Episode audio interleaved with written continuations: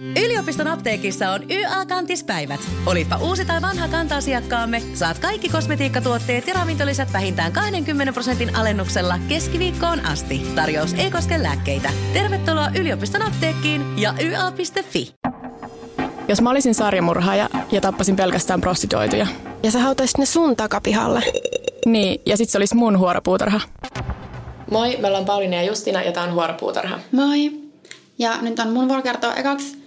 Ja mä kerron tällä kertaa Yuba Countyn viisikosta, eli siis Amerikan Diatlovan solasta, eli siis Gary Mathiasin katoamisesta. Okei, okay, monta lempinimeä. Kyllä. Eli 24. helmikuuta 1978 viisi nuorta miestä katosi Juban piirikunnassa Kaliforniassa. Ja nämä miehet olivat Bill Sterling, Jack Huet, Ted Weiher, Jack Madruga ja Gary Mathias. Ja nämä oli iltään 24-32-vuotiaita. Ja ne miehet katosi matkalla kotiin paikallisen yliopiston koripallopelistä. Nämä miehet oli ystävystynyt Juban äh, ammatillisen kuntoutuksen keskuksessa, vapaasti suomannettuna.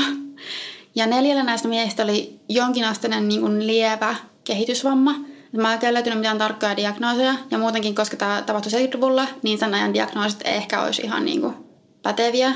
Niin ne ehkä mätsää enää nykyajan diagnooseihin. Niin, ja siis osa oli niin kuin epävirallisia diagnooseja tai enemmän tai vähemmän virallisia diagnooseja, joiden, jo siis niillä oli lievä kehitysvamma ja katsotaan oppimisvaikeuksia, jonka takia ne siis kävi tässä keskuksessa. Ja sitten muun muassa tämän Jack Madrugan äiti oli niin kuin itse kuvaillut poikaansa, että se on niin kuin vähän hidas. Sitten tällä Gary Mathiaksella ei ollut tämmöistä kehitysvammaa, mutta sillä oli puolesta ollut päihdeongelmia ja sillä oli diagnosoitu skitsofrenia. Ja sillä oli ollut niin kuin aika vaikea vaihe ennen aiemmin elämässään, mutta oli nyt niin kuin menossa huomattavasti parempaan suuntaan. Joo, ja nämä kaikki miehet asui vanhempiensa luona ja tulisi niin kuin asumaan kumminkin öö, varmaan loppuelämänsä, tai olisi tullut asumaan loppuelämänsä. Että silleen ne niin kuin, muuten eli aika itsenäistä elämää. Ja tota, nämä vanhemmat kutsuivat tätä joukkoa niin kuin pojiksi, the boys, joten mäkin nyt puhun niin kuin pojista yeah. tässä, vaikka tässä oli nuoren kumminkin 24-vuotias. Pojat poikii, ainakin niin. 50 asti. Niinpä. Joo, ja nämä pojat oli niin kuin tosi tiivis viisikko, ne oli hyviä ystäviä, ne vietti tosi paljon aikaa yhdessä. Ja katoamisen jälkeisenä päivänä niin ne oli tarkoitus osallistua itse koripallomatsiin tämmöisessä niin kuin Special Olympics-tyyppisessä tapahtumassa, missä niiden joukkue Gateway Gators olisi pelannut. Nämä pojat oli tosi innoissaan tästä tulevasta pelistä ja ne menikin silloin edellisenä iltana katsomaan sitä paikallista peliä päästäkseen niin semmoiseen oikein hyvään korisfiilikseen ja ne oli tosi innoissaan. Ja, ää, ne oli liikkeellä ää, Jack Madrugan autolla ja sillä, oli, sillä muun muassa oli niin kuin ihan oma ajokortti ja auto ja myös tällä Gary Mathiaksella oli ajokortti. Ja pelin jälkeen noin kymmenen maissa illalla pojat pysähtyi kioskille ostamaan eväitä kotimatkalle ja se olikin viimeinen kerta, kun ne nähtiin elossa. Nämä poikien vanhemmat sitten huomasivat tietenkin aika nopeasti, että niitä ei kuulunut kotiin ja ne huolestu. Ja nämä kaikki, nämä vanhemmat oli tosi huolissaan sen takia, että ne pojat oli ottanut tosi todella innossa seuraavan päivän peliä. Ja oli niinku esimerkiksi vannuttaneet vanhemmille, että he, ne herättää ne ajoissa, että vaan niinku pommiin. Ne oli niinku levittänyt niiden ne peliasut valmiiksi silleen sängylle odottamaan, että ne voi vaan pukea ne päälle ja kaikki on niinku varmasti valmiita ja tehtynä. Ja ei siis niinku mitenkään käynyt järkeen, että pojat olisi jäänyt omille teilleen pidemmäksi aikaa, eikä se muutenkaan ollut niillä tapana. Ja sitten esimerkiksi tämä Gary Mathias söi säännöllisesti lääkkeitä tähän skitsofreniaan. Ja se oli jättänyt lääkkeensä kotiin, koska se tot, totta kai niin oletti, että se tulee takaisin samana iltana sen pelin mm. jälkeen, eikä olisi mitään järkeä kantaa niitä lääkkeitä mukana. Eli kaikki merkit viittasivat siihen, että ne olisi ihan normaalisti tulossa sen pelin jälkeen kotiin. Tämän viisikon vanhemmat sitten alkoivat soitella toiselleen aamuyöllä ja kysellä, että tietääkö kukaan näiden poikien olinpaikasta yhtään mitään. Ja kun niitä poikia ei näkynyt eikä kuulunut, niin sitten Jack Madrugan äiti soitti viimein poliisille kahdeksalta aamulla. Pari päivää tästä myöhemmin, seuraavana tiistaina 28. helmikuuta, poliisi löysi tämän Madrugan auton. Se löytyi hylättynä yli 100 kilometrin päässä paikasta, jossa ne pojat oli ollut katsomassa sitä peliä.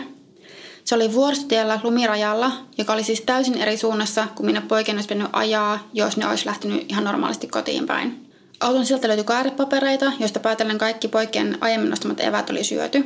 Tankissa oli bensaa ja auto lähti käyntiin. Ja autossa oli useita karttoja alueesta, joten eksyminenkin vaikutti aika epätodennäköiseltä vaihtoehdolta. Ja jos ne olisi eksynyt, niin miksi ne olisi niin lähtenyt ajamaan ylöspäin lumista vuoristotietä, miksi olisi mm. niin ajanut toiseen suuntaan. Ja huonokuntoisesta vuoristo, vuoristotiestä huolimatta auton pohjassa ei ollut merkittäviä vaurioita.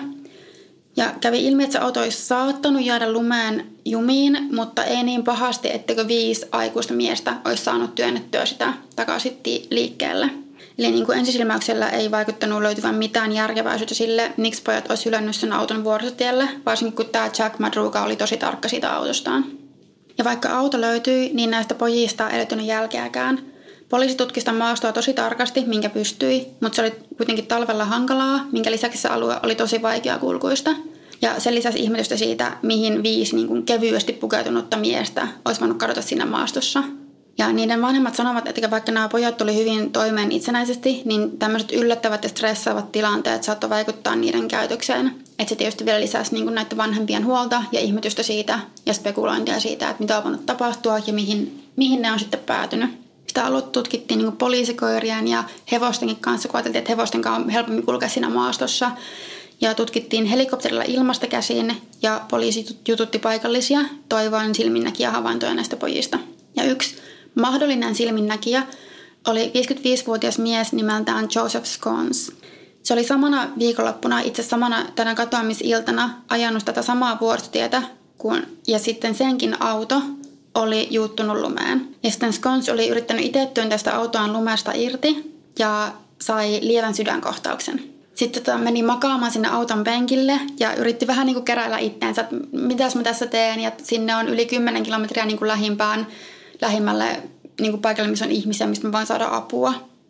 Ja se niin kuin, siis koitti vähän sille lepäillä, että pystyisi ajamaan takaisin ja hankkimaan apua. Tosiaankin se oli niin kuin anas lievä sydänkohtaus, että se ei ole niin kuin heti ollut esimerkiksi ihan kuoleman kielissä. Niin. Sitten jonkun ajan kuluttua Skons huomasi, että lähelle ajoi auto ja se näki hämärässä useamman miehen hahmon sekä naisen vauvan kanssa. Ja se huusi apua, mutta nämä henkilöt ilmeisesti oli vain niin ignorannut tämän Skonsin ja myöhemmin lähtenyt.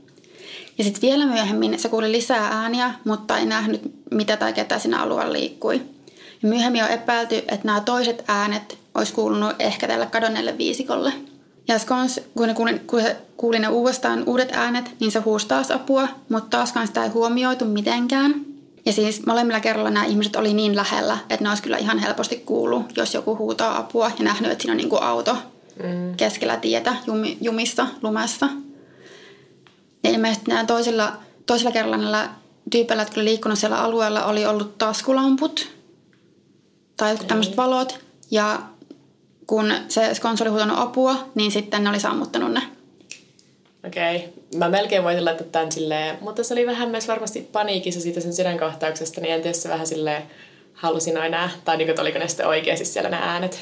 Siis, ja taskulamput varsinkin sille olisi semmoinen, mikä voisi olla vähän mitä näkee silleen. Niin, se on yksi, mitä on vietty ihan pitävänä teoriana, että mitä mm. tapahtui. Ja saatuaan sen sydänkohtauksen ja sitten maattua niin tuntikausia siellä autossa, se Skons onnistui vielä kävelemään melkein 13 kilometriä takaisin sinne tulosuuntaansa, missä se viimein sai apua. Kova. Mutta kävellessä takaisinpäin se huomasi tien vieressä auton, joka oli samanlainen kuin tämän Madrugan auton, auto. Ja mä menen pienelle sivupolulle, koska mua jäi niinku just häiritsemään tämä, että miksi kukaan ei auttanut sitä, auttanut sitä Joseph Sconsia. Tämä on kaukaa teoria, mutta mä, mä vaan tuli tämä mieleen ja mä haluan sanoa tämän. Joo. Tämä tapahtui siis helmikuussa 78. Joulukuussa 77 Ted Bundy oli painut vankilasta. Ja se oli jäänyt kiinni vain pari viikkoa aiemmin. Ja okei, tämä oli 78. Ehkä uutiset ei ollut, että sitä sen kiinni jäämisestä ei ollut vielä niin kuin kulkeutunut jonnekin sinne asti, tai vaikka oiskin, niin ihmiset on varmasti niin kuin varuillaan. Ne tietää, kuka Ted Bundy on, ne tietää, miten se on tappanut ihmisiä, miten se on napannut ihmisiä tai naisia. Ihmisiä tai naisia, mutta siis niin kuin se murhasi vain naisia. Meillä hyvin menee tää. Siis meillä on nyt kaksi jaksoa peräkkäin, missä kummassakin saat vähän jotenkin silleen Mä yllättävän naisvihainen. Sitä paljastuu tämmöinen uusi puoli tästä meidän Joo. monesko jakso, tai 70. Okei, okay, mä koitan kerätä itteni tässä. Joo. Joo, ja tosiaan niin kuin tässä vaiheessa Ted Bundyn rikokset oli saanut jo mediahuomiota, kuten myöskin sen toimintatapa. Eli se käytti muun muassa feikkikipsiä ja esitti, että sen mm. auto oli hajonnut tien varteen ja pyysi apua paikallille osuneilta naisilta, jotka sitten murasi. Eli tosi saman tyypin tilanne. Lisäksi Sconge ajoi samanlaista Volkswagen Beetlea kuin bandi. Okei, okay, joo. Eli tämä on vähän sama kuin musta tuntuu, että kukaan ei halua ostaa valkoista pakettiautoa enää, Niin. koska siitä on niin paljon semmoisia juttuja, että joo, että kaikki lapset juoksuisivat yli pakoon, jos sulla on valkoinen paku. Niin. Niin ehkä vähän samanlainen voisi olla, että ihmiset oli epäluottavaisempia ihan vaan sen ajan takia tai niinku sen hetken takia. Tämä on Se- ehkä tosi tuulista tämmöttyä, mutta mulla tuli vaan toi mieleen, koska mä tajusin, kun puhuttiin niin Volkswagen Beetlestä, mä rupesin miettimään niitä vuosilukuja, että ehkä siinä on joku semmoinen. Tai sitten se oikeasti vaan, se oli varmaan aika pihalla, kun sillä oli se sydänkohtaus, niin se oli vähän niin kuin kuvitellut jotkut äänet tai muut tämmöiset valot. Tai mm. sitten ihmiset on vaan kusipäitä eikä auta toisia. Niin, kaikki aika mahdollisia. Niin. Mutta joo, palataan kuitenkin tähän Yuba Countin viisikkoon. Ja siis etsinnästä huolimatta niistä ei näkynyt jälkeäkään. Ja vasta kun rumeet suli seuraavana kesänä, niin alkoi tämä poikien mysteerinen kohtalo paljastua. Öö, 4. kesäkuuta joukko motoristia oli pysäköinyt niin kuin US Forest Servicen, eli varmaan niin kuin metsänhoitopalvelu, sen ylläpitämän trailerin luo. Ja ne huomasivat sillä alueella tosi pahan hajun, ja että sen trailerin ikkuna oli rikottu. Ja no, sisältä trailerista löytyi sitten Ted Weiherin ruumis. Ja poliisin tutkiessa tarkemmin kävi ilmi, että Tedin jalat oli pahasti paleltuneet ja sillä ei ollut kenkiä jalassa eikä sen kenkiä löydetty. Se oli käytynyt moneen peittoon. Ja ää, mä löysin kahdenlaista tosi erilaista, periaatteessa tosi erilaista tietoa tästä, mutta kuolemansyytutkijoiden mukaan Ted olisi selvinnyt neljästä kuuteen viikkoa tai kahdeksasta 13 viikkoa niin kuin sen katoamisen sen jälkeen, ilmeisesti sen parran kasvun perusteella. Mutta noin niin kuin mä löysin noin kaksi eri niin kuin, siis viikkolukumääriä ja ne on aika vaihtelevia, mutta niin kuin 13 viikkoon saakka. Se on aika Ehkä pitkä. sitten. Niin, että se alkoi lähestyä sitä, kunnes se sitten löydettiin, Aa. mikä on tosi kurja ajatus. Ja se oli menettänyt yli kolmasosan, melkein puolet painostaan. Se traileri, missä se Ted löytyi, oli kuitenkin tarkoitettu nimenomaan hätätapauksia varten, että siellä oli muun muassa tosi paljon ruokaa ja tarvikkeet tulentekoon. Ja 31 ruokatölkkiä olikin avattu ja syöty. Ja trailerissa olisi kuitenkin ollut tarpeeksi ruokaa vaikka kaikille viidelle miehelle vuodeksi. Että ainakaan siellä olisi niinku pitänyt nälkään kuolla. Mm. Tai myöskään paleltua kuoliaaksi. Ja sieltä sisältä löytyi sen lisäksi äh, Gary Mathiaksen kengät. Ja Tedin kuolinsyyksi katsottiin paleltuminen ja keuhkoödeema. Ja tämä traileri sijaitsi 30 kilometrin päässä siitä, mistä Jack Madrugan auto löytyi. Eli tosi kaukana, jos miettii, varsinkin niin kuin keskellä talvea, jos ne on kävellyt mm. sinne. Sitten seuraavana päivänä löytyi Bill Sterlingin ja Jack Madrugan ruumiit. Ja ne oli sillä trailerille, johtavalla polulla sen varrella, mutta reilun 10 kilsaa lähempänä sitä autoa. Eli noin 20-20 kilsan päässä. Billistä oli jäljellä vaan enää sen luuranko. Ja eläimet oli osittain syöneet Jackin jäänteet. Ja sen kuolinsyyksi todettiin hypotermia ja paleltuminen, mutta Billin kuolinsyitä ei voitu varmistaa, vaikka on tietysti aika todennäköistä, että joku samantyyppinen kohtalo on silläkin ollut. Ja Jackilla oli edelleen auton avaimet taskussa. Eli sillä oli niinku myöskin ne mukana ja se auto lähti käyntiin ja siinä oli bensaa, joten hyvin omituista. Ja sitten kun ruumiita alkoi löytyä, niin tämän toisen Jackin, Jack Huetin isä vaati, että se pääsisi mukaan etsintöihin, vaikka poliisi yritti estää. Juurikin sen takia, että sitten 8. kesäkuuta se huomasi poikansa takin trailerin lähistöllä, taisi olla niin kuin jonkun muutaman kilometrin etäisyydellä. Ja kun se nosti sen, niin sisältä paljastui Jackin selkäranka. Ja tästä seuraavana päivänä löytyi tämän Jackin kallo, ja siitä ei niin kuin hampaiden perusteella se pystyttiin sitten tunnistamaan. Ja vaikka tähän, tähänkin mennessä tämä poikien kohtalo oli ollut tosi iso mysteeri, niin oli vieläkin yksi kysymys, eli missä oli Gary Mathias? Kahden viikon etsiminen, sit kun näitä alkoi löytyä näitä ruumiita, niin ei tuottanut mitään tulosta, ja sitä tai sen ruumista ei koskaan löydetty. Ja koko tämän ajan sekä poliisi että poikien perheet oli yrittänyt selvittää, että mitä ihmettä oli ylipäänsä tapahtunut. Poliisi epäili alkuvaiheessa, että tapaukseen olisi liittynyt rikos, koska se oli niin omituista, että se auto oli hylätty sinne ja niitä poikia ei näkynyt missään. Mutta sitten kun nämä paleltuneet ruumiit löytyi, niin se antoi ehkä vähän epäilystä, että olisiko tämä sittenkin ollut vaan, että ne oli niin kuin kuollut sen takia, että ne oli lähtenyt sinne keskelle metsää ja sitten no oli vaan niin kuin paleltuneet ja Niin. hypotermian takia ei pystynyt enää jatkamaan ja muuta tämmöistä. Mutta sitten miksi ne oli lähtenyt sinne? Ja joka tapauksessa tämä Gary oli yhä kateissa, eli oliko se kokenut jonkun erilaisen kohtalon vai missä, mihin se oli hävinnyt. Ja tosiaan, kun sen Garin kengät oli löytynyt sieltä trailerista, eli se oli jossain vaiheessa ollut todennäköisesti siellä. Koska sillä oli ollut jalastaan lenkkarit, kun taas tällä Tedillä, kenen ruumis löydettiin sieltä trailerista, sillä oli ollut nahkakengät. Ja niitä ei löytynyt sieltä trailerista. Että oliko tämä Gary sitten ottanut Tedin kengät ja lähtenyt ehkä niissä etsimään apua, jos mm. se oli miettinyt, että okei, nämä on lämpimämmät kengät.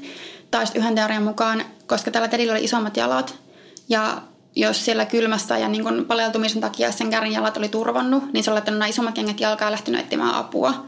Mutta tosiaan sitten, että miksi nämä pojat oli ylipäätään lähtenyt kävellen keskelle vuoristoa ja metsää keskellä talvea ja kävellen vielä niin pitkän matkan – että jos ne olisi yrittänyt etsiä apua, niin eikö olisi kannattanut lähteä takaisin sinne tulosuuntaan niin kuin tietä pitkin luonnollisesti. Vaikka se olisi ollut se yli 10 kilometrin matka, mutta ne ainakin olisi varmaan tiennyt, että sieltä todennäköisemmin löytyy apua, Niinpä. kuin että lähtee keskelle metsää. Ja jos sekä Ted sekä hyvin todennäköisesti myös Gary oli selvinneet sinne traileriin asti, niin miksei ne ollut hyödyntänyt siellä olleita ruokia ja muita tarvikkeita. Ja miksi tämä Gary oli lähtenyt trailerista – että onko sitten mahdollista, että Gary tajusi, että Ted on tosi sairas, kun sillä oli se keuhkoödeema. Ja se arveli, että Ted ei selviäisi ilman sairaalahoitoa ja olisi niin lähtemään hakemaan ehkä apua. Kokien sitten niin kuin tosi samantyyppisen kohtalon kuin nämä muut pojat. Ja vaikka sillä oli niin kuin lämpöä ja niin kuin peittoja ja ruokaa ja muuta siellä sillä Tedillä, niin ehkä se oli vaan niin sairas, että se lopulta menehtyi, vaikka oli niin kuin näennäisen turvalliset oltavat siellä trailerissa. Mm. Ja tässäkään vaiheessa kumminkaan rikoksen mahdollisuutta ei kokonaan poissuljettu. Ainakaan näiden poikien vanhemmat ei sulkenut sitä pois. Et vaikka tapahtumat siitä trailerin pääsystä eteenpäin saisi jotenkin käymään järkeä, niin just, että se oli tosi sairasta, että Eddie lähti hakemaan apua, niin tämä poikien matka on aika hämärän peitossa. Ja niiden vanhemmat epäili, että joku tai jotkut olisi pakottanut pojat pois autosta ja kävelemään trailerille. Että miksi muuten ne olisi sen auton, joka kulki, ja toimi ihan normaalisti. Ja vähän mun mielestä kaukaa haetumpi teoria on se, että jotkut epäilevät, että Gary olisi murhanut muut pojat. Tai jotenkin niin kuin johdatellut ne kuolemaan, koska mm. ne oli kumminkin, jos pystyttiin kuolinsyyttä selvittämään, todennäköinen kuolinsyy olisi niin kuin ollut esimerkiksi paleltuminen. Että ellei se olisi niin kuin oikeasti pakottanut niitä jäämään johonkin hankeen makaamaan, tai sitä tiedä, jollakin puukolla iskee sen verran, että ei pääse enää pystyyn sieltä hangesta. Ja sitten jos eläimet tuhoaa loput siitä ruumista, niin jääkö sitä hirveästi sitten merkkejä? Niin. Mutta ei se kyllä niitä kaikkia selitä. Niin. Niin. En tiedä. Mutta joo, jotkut on tätä mieltä. Ja tota niin, niin uh, Unsolved Mysteries-ohjelma teki tästä tapauksesta jakson ja perhe kieltetty haastattelusta – mitä pidettiin tosi epäilyttävänä. Mutta mun mielestä Redditissä joku sanoi tosi hyvin tämän asian ilmasi, että se ei ihmettele yhtään, että se perhe kieltätyi, koska Gary oli yhä kateissa ja yksikin mainita niin kuin mielenterveysongelmista ja skitsofreniasta olisi saanut kaikki ihmiset vaan syyttämään Garyä heti, että joo, se oli sen vika ja se murhas ne tai sen syytä kaikki, se jotenkin johdatteli ne harhaan tai muuta. Mm. Mikä on ihan semmoinen suosittu, suosittu teoria, että sen auton jäätyä jumiin Gary olisi lähtenyt johdattamaan joukkoa metsään, koska yhden teorian mukaan se olisi nähnyt lumikelkan jälkiä ja oletti, että, että niiden seuraaminen olisi jotenkin oikea ja nopein tie sivistyksen pariin. Ja sitten on myös mainittu tämä, että sillä Garylla ei tosiaan ollut niitä lääkkeitä mukana, että sen skitsofrenia olisi jotenkin oirillut sellaisella tavalla, että se esimerkiksi olisi luullut niiden olevan vaarassa ja että niitä pitäisi lähteä tiettyyn suuntaan. Mä en tiedä, miten tämmöiset asiat voi oirella, mutta totakin mahdollisuutta on palloteltu. Ja tota, Jack Madruga ja Bill Sterling oli todennäköisesti menehtynyt matkalla trailerille. Eli esimerkiksi ei ollut varmaankaan käynyt niin, että ne olisi ensin päässyt trailerille ja sitten lähtenyt yhdessä etsimään toisen takaisinpäin apua ja sitten menehtynyt. Koska ja muutenkin se mua vähän ihmettää semmoista vähän surullistakin, että ne löydettiin niin kuin tosi läheltä toisiaan. Että ne oli varmaan kuollut tosi, tai niin kuin, siis samaan aikaan, tai ehkä toinen oli niin kuin jäänyt lyhistynyt ja toinen ei ollut niin halunnut jättää sitä tai niin. yrittänyt niin saada sen liikkumaan tai miettinyt, mitä mä nyt teen. Ja sitten oli itse, itselle käynyt samalla lailla. Mm. Ja ei ole varmaa, että selvisikö se Jack Huet sinun trailerille asti.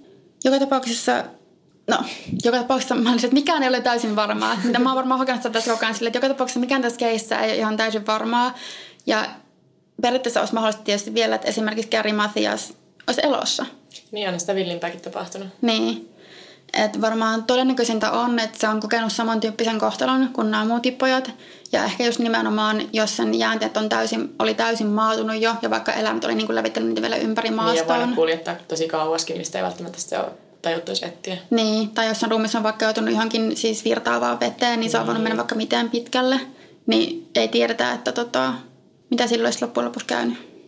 Jännä, että jotain UFO-teoriaa, koska musta tuntuu, että Aa. niin kuin silleen solaan verrattuna. Ota, niin mä kehittelen niin- nopeasti joo. jotain. Ja sitten tota, no sit aina kun puhuu tämmöistä, mitkä tapahtuu kylmässä, niin just se, että hypotermia voi aiheuttaa myös semmoista hysteeristä käyttäytymistä tai semmoista, että ei käyttäydytä ihan järjen mukaisesti. Niin. Niin sit sekin on voinut vaikuttaa, mutta toki jos uskotaan, että ne ei ikinä edes päässyt sinne trailerille asti.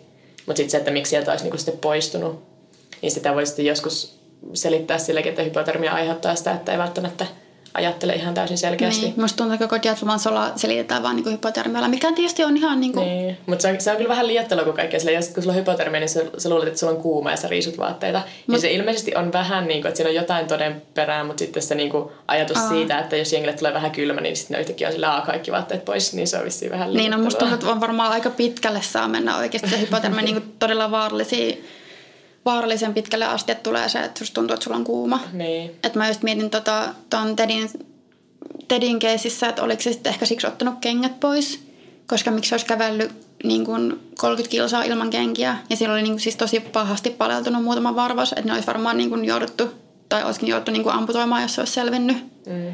Ja siltä oli kumminkin siis niin paljon tippunut paino, että se oli selkeästi ollut pidemmän aikaa, siis vähintäänkin viikkoja, joitakin viikkoja elossa sen jälkeen. Niin mitä sillä välillä oli tapahtunut? Niin sekin, että onko se ollut vain yksinään sen koko ajan sillä sairastamassa sängyssä vai olisiko se ollut se ää, toinen tyyppi vielä niin kuin... Niin, että lähtikö se Gary heti hakemaan Niin. apua? Lähtikö se vähän ajan päästä? Niinpä. Onpas kiva puhua tämmöistä, mikä tapahtuu jossain hirmu pakkasessa, kun tänään on siis ihan varmaan kesän lämpimin päivä, kun me Niin. nauhoitetaan tätä. Tai vähän Sen viilentää ehkä mun oloa. Öö, vieläkö oli hyviä teorioita? Öö, siinä taisi olla mun kaikki sekavat, sekaisin selitetyt teoriat tällä kertaa. Okei, okay, no nyt mennään mun keissiin. Ja tässä jaksossa mä haluaisin kertoa David Bainista ja Bainin perheen murhista, mitkä on varmaan kuuluisi uusi-seelantilainen murha- ja oikeusjuttu. Että tämä kaikki tapahtuu vuonna 1994, mutta sitten jutun puiminen ihan oikeusteitse jatkoi aina vuoteen 2009 asti ja internetissä varmaan ikuisesti, mm. niin kuin joskus joidenkin keissien kanssa käy. Tästä perheen taustasta ennen murhia sen verran, että tämä perhe oli aika köyhä ja niiden talo oli itse niin huonossa kunnossa, että se kaupunki painosti perhettä kunnostamaan sitä tai se julistettaisiin elinkelvottomaksi. Että siitä voi katsoa niitä rikospaikkakuvia ja se on vähän semmoinen, no siis täynnä tavaraa ja huonossa kunnossa, että ei ole selvästi niin panostettu siihen, että se talo pysyisi hyvässä kunnossa. Miten ne voisit kunnostaa se, jos niillä on rahaa? Niin, no sehän siinä onkin. Ja sitten tämä perheen vanhempien Robin ja Margaretin avioliitto oli vähän huonolla tolalla murhien aikana, tai oli ollut jo itse jonkin aikaa. Että Robin nukkui jo eri rakennuksessa kuin muu perhe, semmoisessa asuntovaunutyyppisessä ratkaisussa siellä tontin takareunalla. Tämä perheen vanhin poika David oli ollut hetken aikaa kirjoilla paikallisessa yliopistossa, mutta lopetti sen kesken ja muutti takaisin kotiin. Se eli työttömyystuella ja teki vähän hanttihommia silloin tällöin. Murhien aikana se joko sanomalehtiä. Ja tämä ei ehkä ollut semmoinen ihannetilanne 22-vuotiaalle nuorelle miehelle, mutta olisi niinku huonomminkin voinut mennä. Sillä oli sentään kattopään päällä, että sitten perhe otti sen sinne takaisin asumaan. Mm.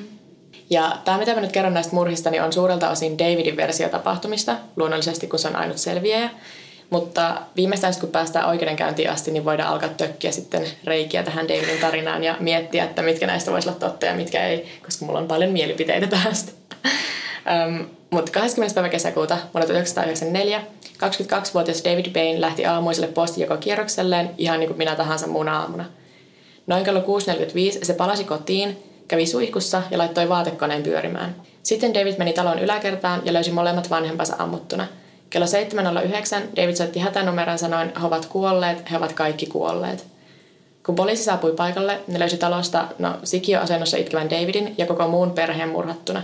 Uhreja oli siis Davidin vanhemmat Robin ja Margaret ja niiden lisäksi Davidin nuoremmat sisarukset, eli siskot Arava, 19 vuotta, ja Laniet, 18 vuotta, sekä veli Steven, 14 vuotta.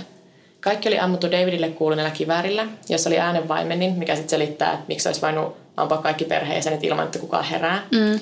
Mutta sitten toi nuorin Steven, niin se oli ilmeisesti herännyt, koska Stevenin ruumista löytyi kuristusjälkiä ja niin kamppailujälkiä. että siinä oli luultavasti käyty jonkunlaista kamppailua sen murhaajan kanssa. Ja Stevenin sängyn alta löytyi myös Davidille kuuluneet hanskat, jotka murhaajalla oli ollut kädessä murhien aikaan, sillä ne oli ihan verenpeitossa. Ei näytä hirveän hyvältä tässä Ei. vaiheessa. Ja sitten perheen avoimella tietokoneella oli viesti, olen pahoillani, sinä olet ainut, joka ansaitsi jäädä. Mm-mm.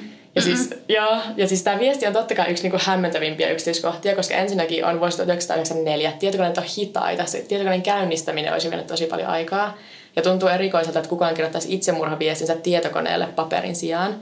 Että perheisä Robin ei ollut mikään tietokonevelho tai niinku, ei ollut mitään sellaista tiettyä syytä, miksi olisi valinnut tietokoneen niinku normi paperivihkon yli. Mutta olisi aika monta syytä, miksi joku ei olisi halunnut niinku kirjoittaa Joo. käsiin. Siis kyllähän käsin kirjoitettu itsemurhaviesti, jonka olisi voinut todistaa olevan Robinin käsialaa, niin se olisikin ihan liian hyvä todiste tästä Davidin syyttömyydestä, jos se olisi mm. olemassa. Sitten tota, no aika nopeasti tämän murheen jälkeen poliisi alkaakin huomata nämä kaikki erinäiset epäloogisuudet tässä sen kanssa, että olisi niinku murha itsemurha. Ja David otettiin poliisin haltuun ja sitten huomattiin, että sillä oli mustelmia pään alueella sekä rinnassa raapimajälkiä, jotka näytti siltä, kuin joku ihminen olisi raapinut sitä. Ja niin kuin sä muistat, niin sen pikkuveljen Stevenin ruumissa, niin se näytti siltä, että se olisi kamppailu murhaajan kanssa. Löytyykö siellä sitten niinku kynsiä alta jotain? Joo, tämä on yhden, yhden todistuksen mukaan se, että sieltä löytyi niinku ihoa sieltä Stevenin kynsin alta, mutta Joo. sitten sille, että sitä ei oltu todistettu DNA, tai niinku testattu DNAn puolesta. Mutta mut siinä Davidin isän Robinin ruumissa ei ollut kamppailujälkiä, mikä olisi aika outoa, jos se kamppailu oli tapahtunut. Ja sitten David ei koskaan antanut mitään selitystä näille raapimajäljille sen iholla, mutta niin tämä nyt on edetessä, niin tulet huomaamaan, niin tämä David ei hirveästi koskaan anna selitystä millekään. Mutta sitten vain neljä päivää murhien jälkeen David Payneä syytettiin koko perheensä murhaamisesta. Ja toukokuussa 1995 tämä juttu eteni oikeuteen. Syytteen versio tapahtumista oli, että David heräsi, otti kiväärinsä ja ampui kaikki muut perheenjäsenensä paitsi isänsä, joka nukkui yöt siellä erillisessä asuntovaunussa. Ja sitten, että David olisi kamppailu Stevenin kanssa, mikä johti siihen, että sen vaatteet oli ihan peressä, joten se riisui ne, laittoi veriset vaatteet koneeseen pyörimään ja kävi suihkussa. Tässä yhteydessä se jätti sitten verisen kädenjäljen pesukoneen sivuun, koska semmoinen löytyi. Sen Davidin verinen kä- kädenjälki oli pesukoneen sivussa. Eikö, eikö tämä ole ihan taputeltu tämä juttu jo? Joo. Sitten David meni jakamaan lehdet palaten kotiin noin 6.42 ja meni kirjoittamaan tietokoneelle viestin. Sitten se odotti isänsä tulevan sisälle talon rukoilemaan, minkä se teki joka aamu tasan kello seitsemän. David ampui isänsä ja sitten järjesti sen tilanteen näyttämään itsemurhalta ja soitti hätänumeroon. Ja sitten kertauksen vuoksi niin Davidin versio tarinasta on siis, että se heräsi, otti perheen koiran mukaan ja meni jakamaan lehdet, palasi jossain 6.45 maissa, meni suoraan alakerran kylpyhuoneeseen, missä peseytyi, koska oli likainen sanomalehtien musteesta, ja laittoi sitten pesukoneen pyörimään. Sitten David meni yläkertaan ja laitettua valot päälle huomasi luotien hylsyä lattialla, ja sitten löysi äitinsä ja isänsä kuolleena, sekä oli kuullut siskonsa Lanietin huoneesta jonkinlaista kurlutusääntä. Se on myöhemmin ottanut tämän takaisin ja sanonut, että ei se ehkä kuulukaan, että se kuvitteli sen äänen, koska on todennäköistä, että se Laniet ei olisi kyllä selvinnyt hengissä. Oli ammuttu kolmesti päähän. Mm. On erittäin epätodennäköistä, että se selvinnyt hetkeäkään hengissä. Toki myös sen, kun sä oot kuollut, niin ruumissa saattaa päästä jonkinlaisia ääniä. Mutta sitten toi David on tosiaan ottanut sen takaisin sen jälkeen, kun sai kuulla, että se on erittäin epätodennäköistä, että se olisi kuullut mitään semmoista. Katos. Ja mitä siihen veriseen käden jälkeen pesukoneessa tulee, niin sit se olisi tullut tässä vaiheessa, kun David paniikissa liikkui ympäri kämppää ennen ensihoitajien saapumista paikalle. Mutta sitten tätäkään David ei itse tarjonnut selityksenä, vaan se on lisätty myöhemmin niin kuin semmoisena, tai olisi ehkä ihan mahdollista. Että mm. David ei koskaan antanut mitään selityksiä näille. Et, paitsi no jo just sen, että se oli peseytynyt, koska se oli sanomalehtien musteessa, mikä on kyllä ihan tosiasia. Mulla oli kavereita, jotka jakoi lehtiä ja se, ne oli kyllä aina ihan siinä musteessa sitten. No mutta silti toi, että se sattuu just olemaan siinä pesukoneessa sitten se verinen kädenjälki. Joo. Ja tota, puolustus tosiaan sitten esitti, että tämä Robin olisi Davidin lehtikierroksen aikana tappanut koko perheen, sitten kirjoittanut itsemurhaviestin ja tappanut itsensä. Robini olisi pitänyt siis tietää, missä David säilytti kiväärinsä avainta, koska siis siinä kiväärissä oli semmoinen lukko, että se vahingossa laukee, siellä oli semmoinen avain. Mutta ei se nyt ole mitenkään turhan kaukaa haettu, että isä tietäisi, missä sen poika säilyttää aseen avainta. Että mm-hmm. on se vain semmoinen perheen yhteinen tieto. Lisäksi Robin olisi jostain syystä laittanut käteen Davidin hanskat ennen murhaamisen aloittamista, koska ne hanskat löytyi sieltä Davidin huoneen sängyn alta ja oli ihan veritahroissa. Mikä olisi myös vähän erikoista, koska jos se Robin ajatteli, että David oli ainut, joka ansaitsi jäädä, niin miksi olisi laittanut tämän koko murhan näyttämään siltä, että David oli syyllinen? Että eikö se silloin olisi nimenomaan halunnut niin kuin varmistaa, että kukaan ei voi luulla David olevan syyllinen, jos David oli ainut, joka ansaitsi jäädä. Niin, niinpä. Se ei mitään järkeä. Ja tosiaan sitten kolme viikkoa kestäneen oikeudenkäynnin jälkeen David todettiinkin syylliseksi viiteen murhaan ja sai elinkautisen vankituomion. Ja sitten tämä tapaus herätti tosi paljon mediahuomiota.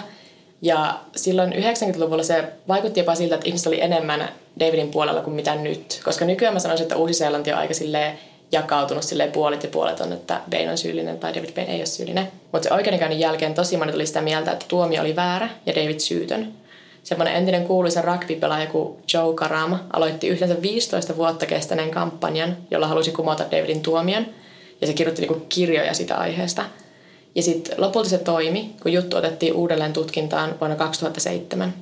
Kun tutkinnan epäselvyydet ja oikeudenkäynnin mahdolliset vääryydet huomattiin, niin oikeus kumosi Davidin elinkautistuomion ja määräsi uuden oikeudenkäynnin. Seuraava oikeudenkäynti käytiin maaliskuussa 2009, eli David oli kärsinyt vankituomiosta 13 vuotta tässä vaiheessa, mikä olisi jo monen maan elinkautinen periaatteessa niin kuin käytynä, mm-hmm. mutta se, se ei olisi muuten päässyt, niin kuin, sillä se on oikeasti elinkautinen.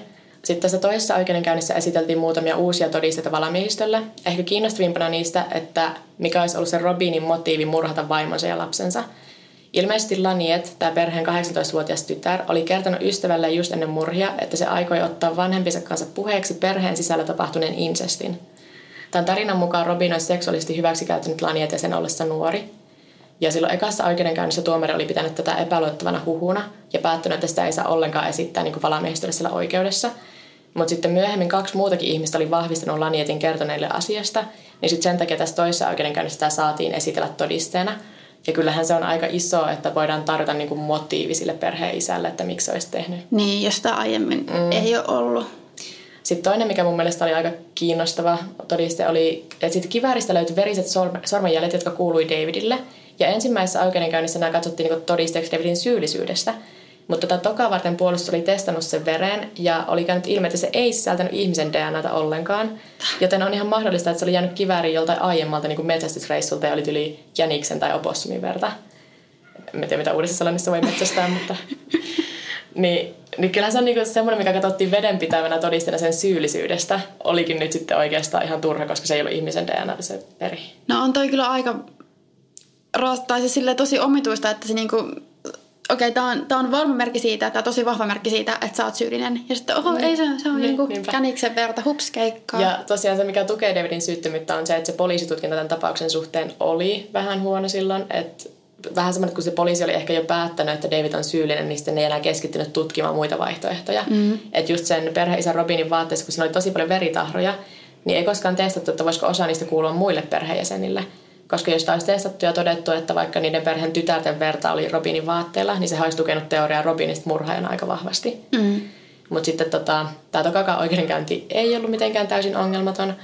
Et useampi ihminen kuulemma näki yhden val- valamiesten jäsenistä halaamassa Davidia ennen oikeudenkäyntiä.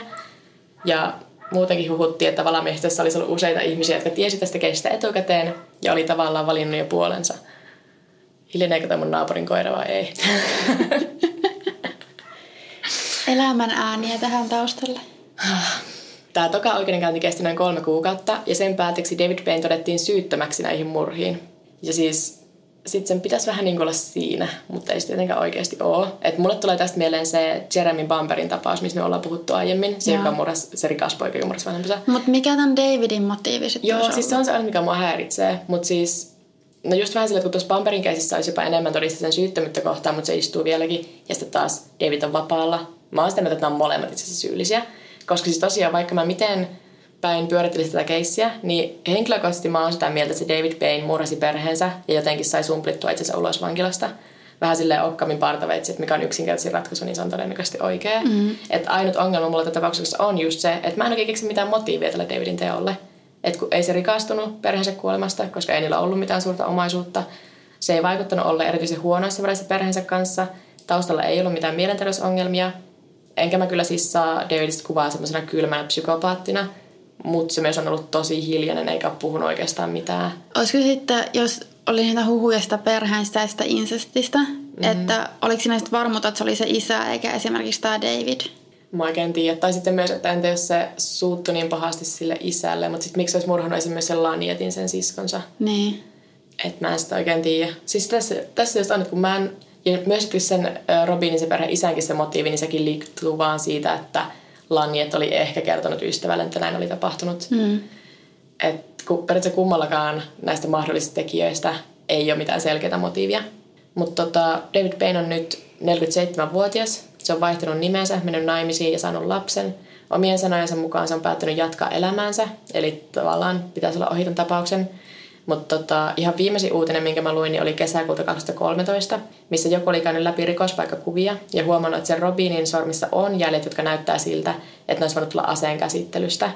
Eli ehkä David on syytön ja tässä on oikeus tapahtunut. Mä oon vähän kyllä sitä mieltä, että se on syyllinen. Siis oliko se joku ulkopuolinen, joka oli katsonut niitä kuvia vai ihan joku, joka oli... Öö, ei ollut ollut silloin alun perin, alun perin alkuperäinen tutkija, vaan okay. joku Mä en tiedä, saako joku sivullinen ihan samalla tavalla. Koska... Mutta mä ajattelin, mikä, mikä omaan elämänsä salapoliisi käynyt siellä. Kyllä se vähän semmoiselta vaikutti, mutta en sitten tiedä. Mm, en mä sano, etteikö voisi olla jonkun... To, kyllähän ton alan asiantuntijat mm. voi käydä katsomassa jotain tämmöisiä vanhoja keissejä ja miettiä, mutta... Mm. Mutta sitä tota... Musta se on nyt niinku kuitenkin sen verran loppuun käsitelty, että siellä ei voida nostaa enää uutta syytettä niin kuin David Payneä kohtaan. Että se ei enää koskaan voi joutua uudelleen vankilaan näistä perheensä surmista. Että se, se on tota, hakenut korvauksia uuden sellainen niin kuin valtiolta siitä, että se istui 13 vuotta syyttömänä vankilassa. Ja niitä ei ole oikein haluttu myöntää. Että siellä on ollut monta, siellä on nyt kyllä vaihtunut kuvernööri, niin nyt ne ehkä saattaa se uusi saattaa antaa. Mutta se edellinen kuvernööri oli sitä mieltä, että ei missään nimessä ruveta maksamaan David Pennille korvauksia. Ja se on vissiin sitä mieltä, että se alkuperäinen poliisitutkinta oli ihan oikea. Yeah. Eli silloin niin kuin korkeassa virassa olevakin on sitä mieltä ilmeisesti, että David Payne on syyllinen – mutta koska oikeuslaitos toimii sille, että sitä ei voida enää uudelleen syyttää. Niin. niin. On toi siis tosi shady tapaus, mutta tota, paha sanoa.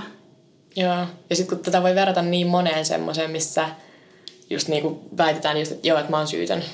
Ja sitten sekin, että miten paljon se maa vaikuttaa, koska ainakin Uusi-Seelanti, niin musta tuntuu, että siellä ollaan enemmän tarkkoja siitä, että ei pidetä mahdollisesti syytöntä vankilasta kuin esimerkiksi jenkit. Niin, ole silleen, meidän on pakko saada tämä vankila täyteen. Niin.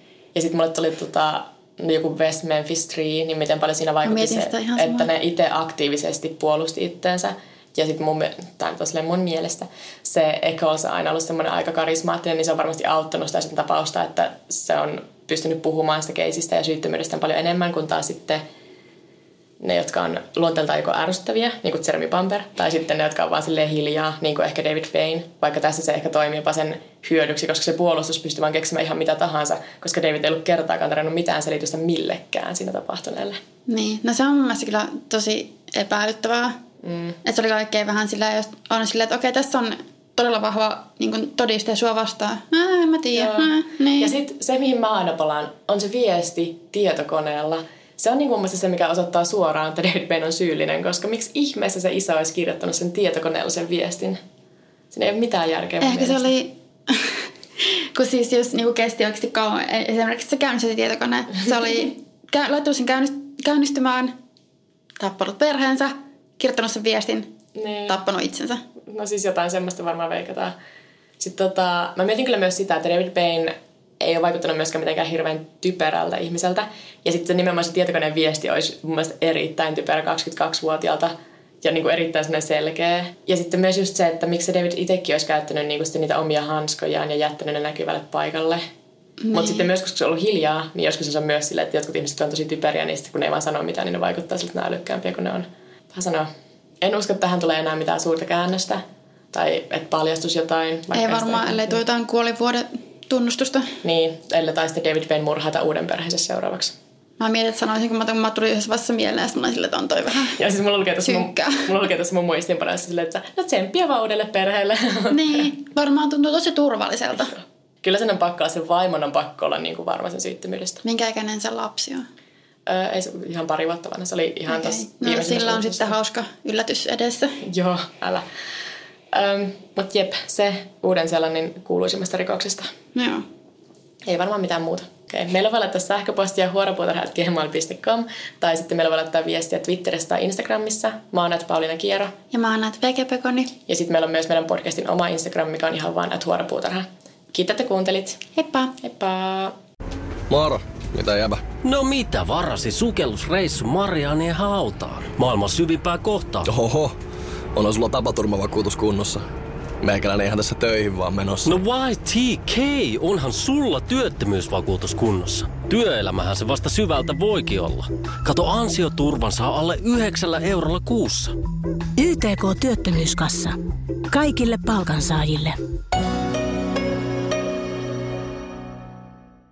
Aamiaine. Bonkis. Tankki täyteen. Ilmoittautumas Bonkis. Ensitreffit Bonkis. Pussailu Bonkis. Säästöpäätös Bonkis. Pumpi päälle Bonkis. Arki pyörii S-pankis. Ota säästäjä kätevästi käyttöön S-mobiilissa. Ohjaa ostoksista kertynyt bonus tai vaikka euro jokaisesta korttiostoksesta suoraan rahastoon. S-pankki. Enemmän kuin täyden palvelun pankki.